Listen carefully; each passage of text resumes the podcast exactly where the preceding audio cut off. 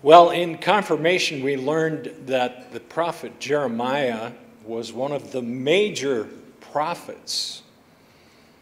And as uh, Nate asked me to preach, just like Jake last week, saying, This is a tough text. Anybody want to come up and help me? I had a conversation with my daughter Michelle, who said to me, Oh, Dad, you've got to read Tim Keller's book on counterfeit gods. That will help you, give you some insight. And uh, the book is called Counterfeit Gods Money, Sex, and Power, and Our Only Hope That Matters.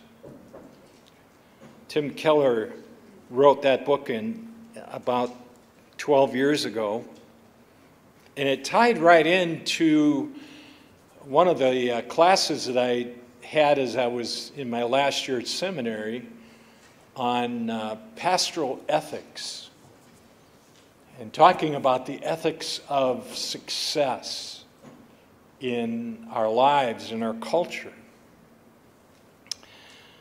And what I found in Keller's book was he quoted a man by the name of Alexis de Tocqueville. Maybe you've heard of him. He was French. He was an aristocrat, a diplomat, a political scientist, a political philosopher, and historian. His best known work is called Democracy in America, which he wrote in 1835 and added another volume in 1840. And they were early works of sociology and political science in America.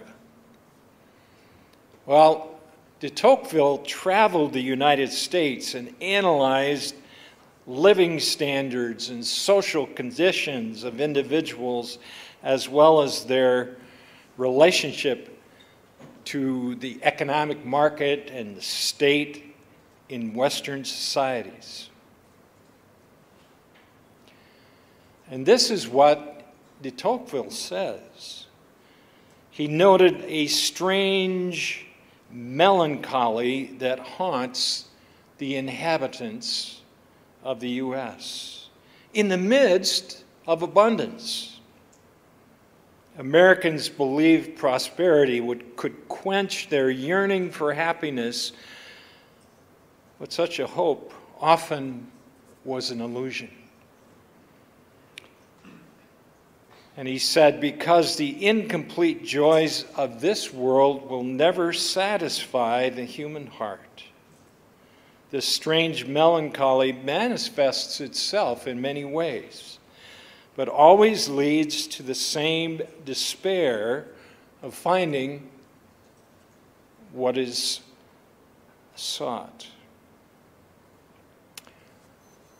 On the screen, you'll see a uh, quote from Tim Keller. He says, There is a difference between sorrow and despair. Sorrow is pain for which there are sources of consolation. Sorrow comes from losing one good thing among others, so that if you experience, for example, a career reversal, you can find comfort in your family to get you through it. Despair, however, is inconsolable because it comes from losing the ultimate thing. Next slide. When you lose the ultimate source of your meaning or hope, there are no alternative sources to turn to, and it breaks your spirit. So, what is this cause of this strange melancholy that permeates our society, even during boom times of frenetic activity? And which turns to outright despair when prosperity diminishes? de Tocqueville says it comes from taking some incomplete joy of this world and building your entire life on it. That is the definition of idolatry. So you're thinking, what in the world does this have to do with what Jeremiah said in this passionate sermon as people entered the temple? And I would suggest it has everything to do with it. Jeremiah summarizes some of the things that he's been proclaiming. Remember, this book of Jeremiah was in its final edited form that addressed the exiles. 55 chapters, and it's laborious to read Jeremiah, isn't it? But what happened is they paid no attention to his predictions. When they first heard them, but now they ached as they saw the fulfillment take place. They kept asking why. Why had such terrible destruction fallen on the temple, on the land, on the people? And Jeremiah says, Well, it's because you wouldn't listen to all the words and warnings God had shared and given them for centuries. Later in this chapter, it's interesting that Jeremiah uses the Hebrew word for hear or listen five different times to help them get it, so to speak. So, what I'd like to suggest today as our key theme is this. We are called to be reformed to live every day for God to love and serve God and to make Him known is the ultimate thing. That is the ultimate thing in our life.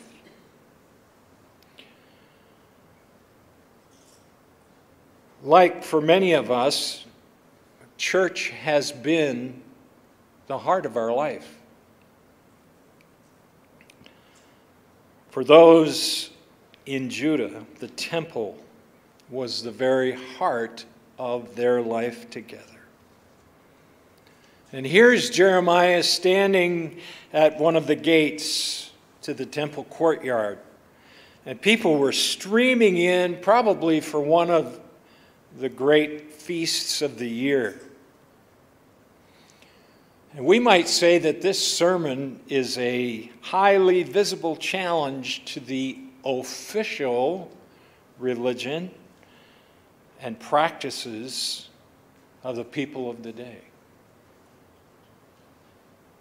It took a great act of courage for Jeremiah to stand at that gate and proclaim what God had asked him to say. And he calls people to be reformed, be renewed, be repentant. As he shows them that they are in grave danger, but they can still avert it.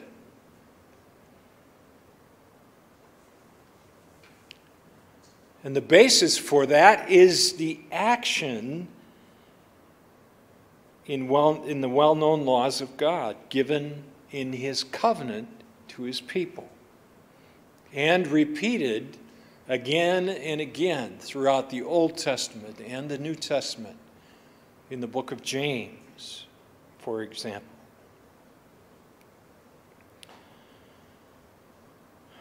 Reformation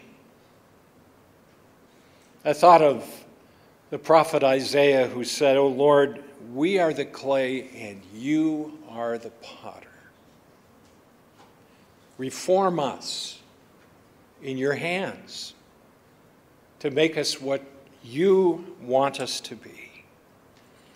Believing that that is the daily basis of our love and service to God.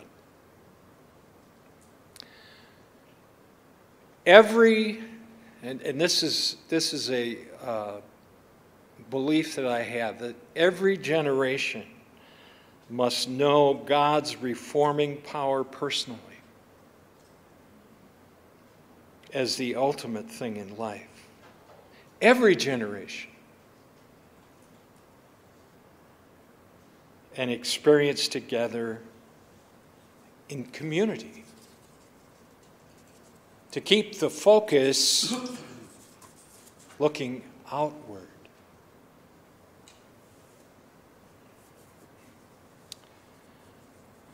Next slide, please. To be reformed to live means that our God is not limited to a building. A large part of what these Jewish people in Hebrews and in Judah struggled with, well, it was the temple.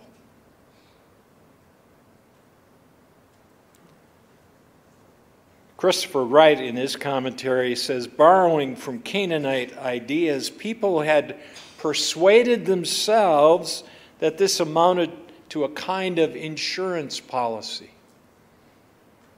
a guarantee of God's presence and protection.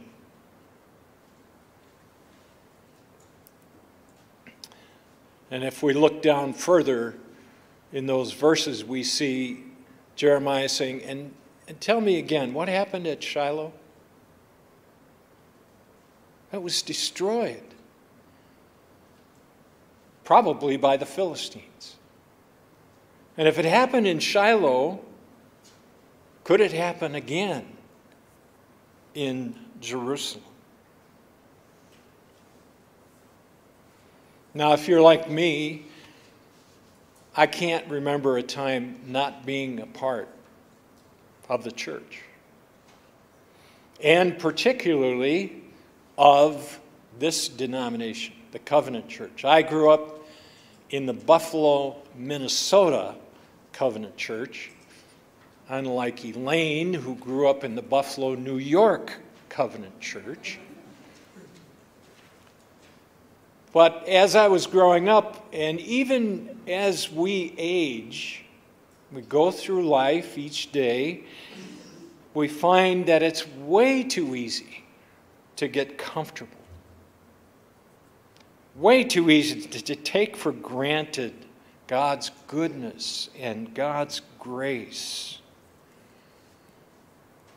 Maybe you've experienced times of renewal and revival, personally and in church settings.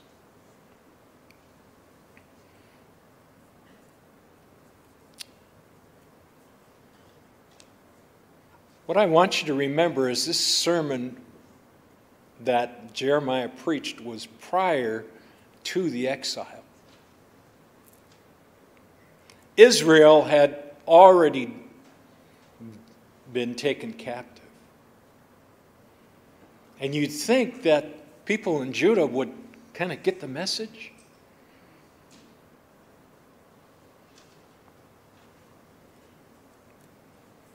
It was just like any other day if you walked into church and uh, coming through the, the gates, so to speak, to worship, but what they heard was truly shocking to them. What is this crazy guy saying this time?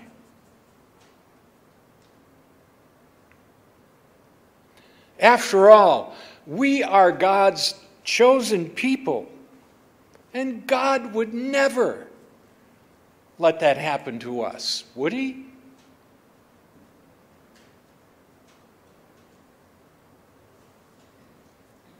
God says if you want to live in this place, you must change your behavior.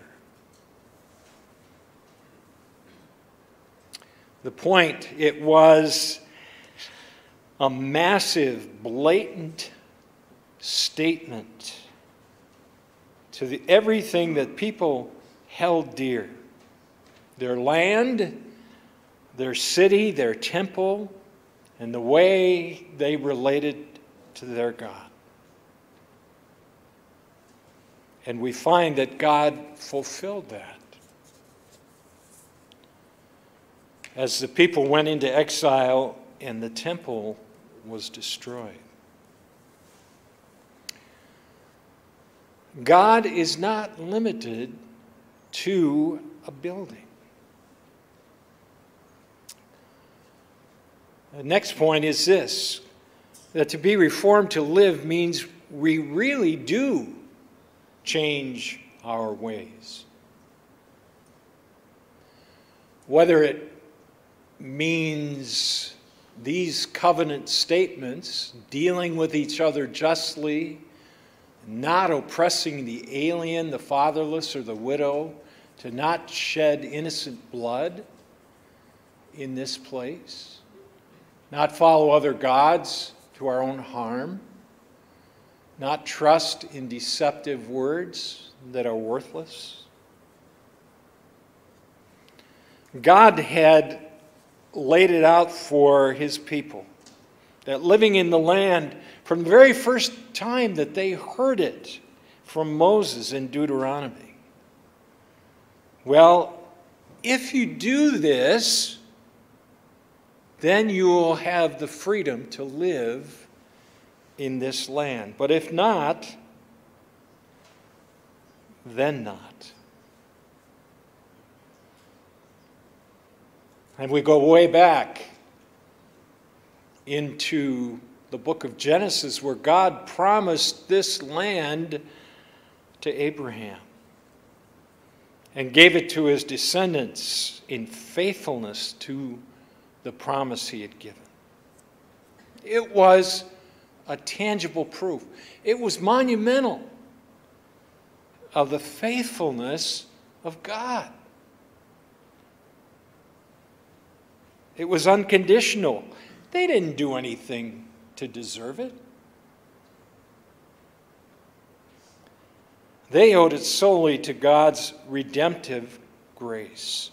And this land remained God's land. He was the divine landlord. He determined the conditions where they could enjoy the life in this land. And the conditions were obedience to his covenant law.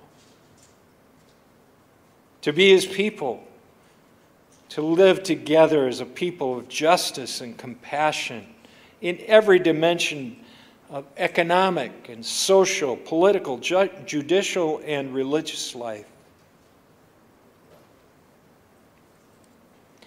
And it raises up the idea that well, this is really the tension that we see all the way through Scripture between grace and obedience, isn't it?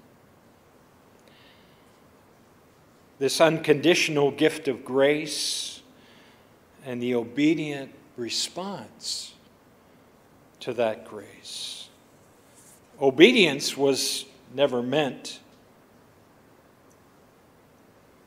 to be the cause of earning the place or making it my place. So, we're, a reform to live means we really do change the way we live.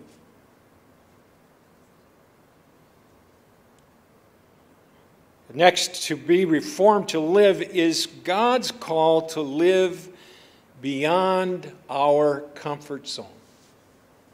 What is it that really God really wants? Does he want my money?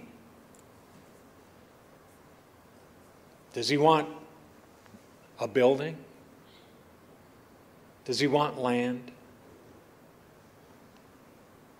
No, what really God really wants is you and me. Our hearts and our desire to follow him.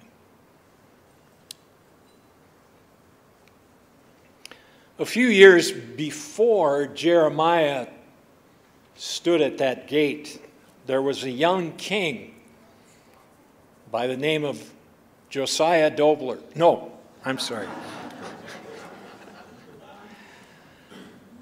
a king, Josiah, who's actually even preteen when he became king. And they searched through the temple and they found the book of the law. And in the reading of the law, people began to kneel in humility as God spoke.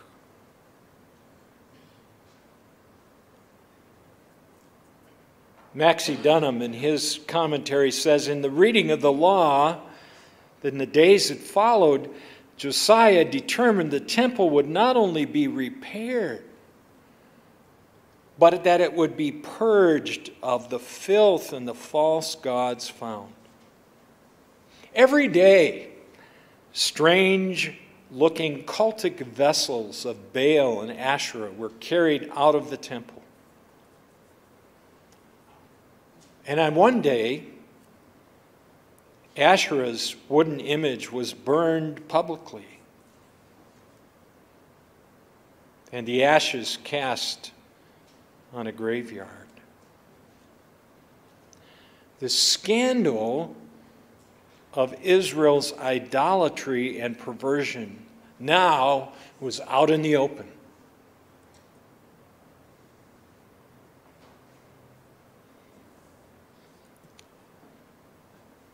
People had been deceived in regarding the temple as their ultimate security. Well, after all, if you get in there, you'll be safe from any enemy, they thought.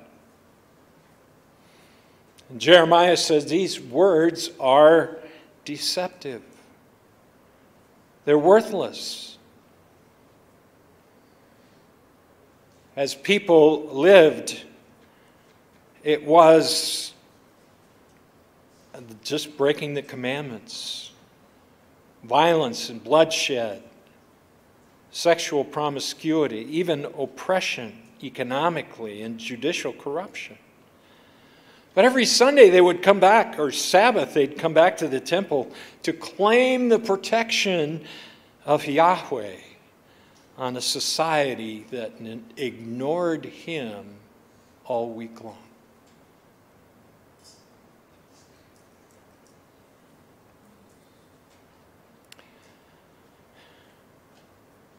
Their worship had become diluted and divorced from morality. Their lives made a mockery of the words they spoke in God's presence.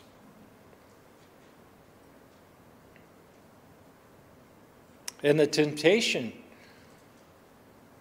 for any of us can be the same thing.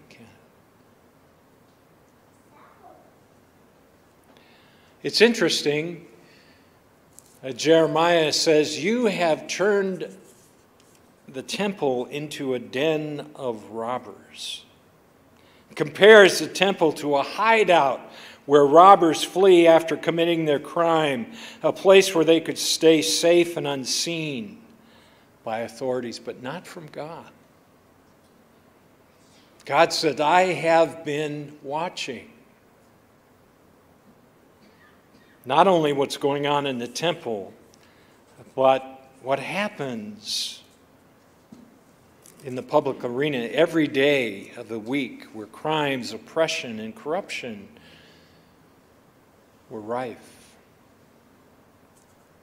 You may recognize this because Jesus quoted this in the Gospels in his prophetic enactment of the destruction of the temple.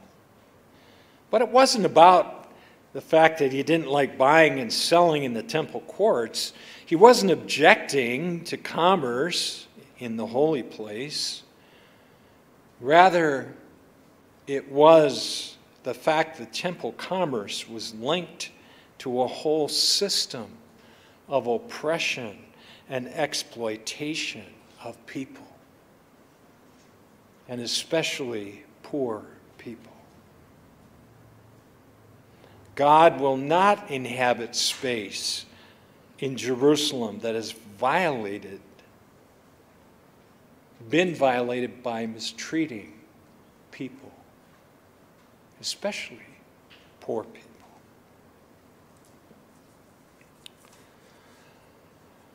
So if Jeremiah was standing here, what would he be saying? I don't claim to know what he would be saying.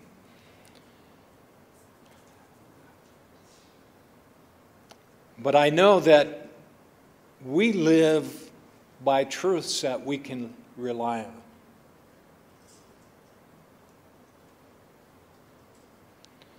Friends, those truths can become deceptives, deceptive as well. A false sense of security.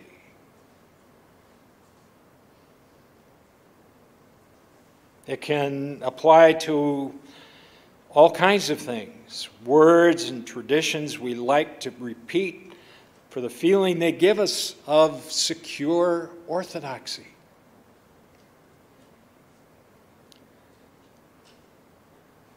But without living the way we're called to live.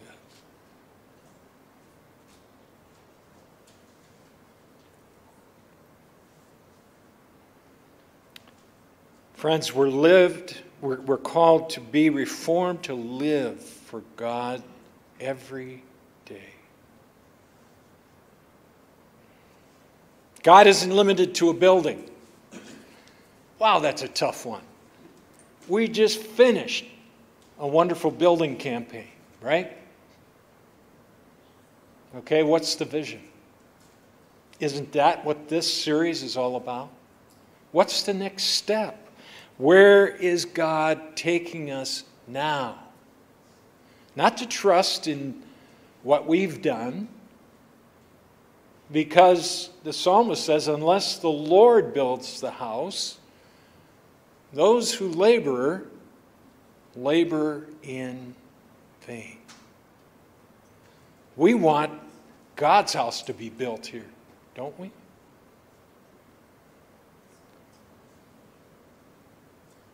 to really change our ways really isn't up to us. It's desire. It is by the power of God's Spirit that that happens. Only that we live in this covenant relationship with God. I was reminded, surprise, surprise, of a song by Keith Green. The song was To obey is better than sacrifice. I want more than your Sundays and Wednesday nights. God wants us to live beyond our comfort zone. I don't know about you, but growing up on a farm, when cousins got together, we often played tag. And there was a home base that everybody tried to get back to where they would be safe and secure, right? And we worked like crazy to get back often to that tree that was home base. Friends, it's so much more than church being home base. This is much more than a game of tag, isn't it? God wants all of me and all of you.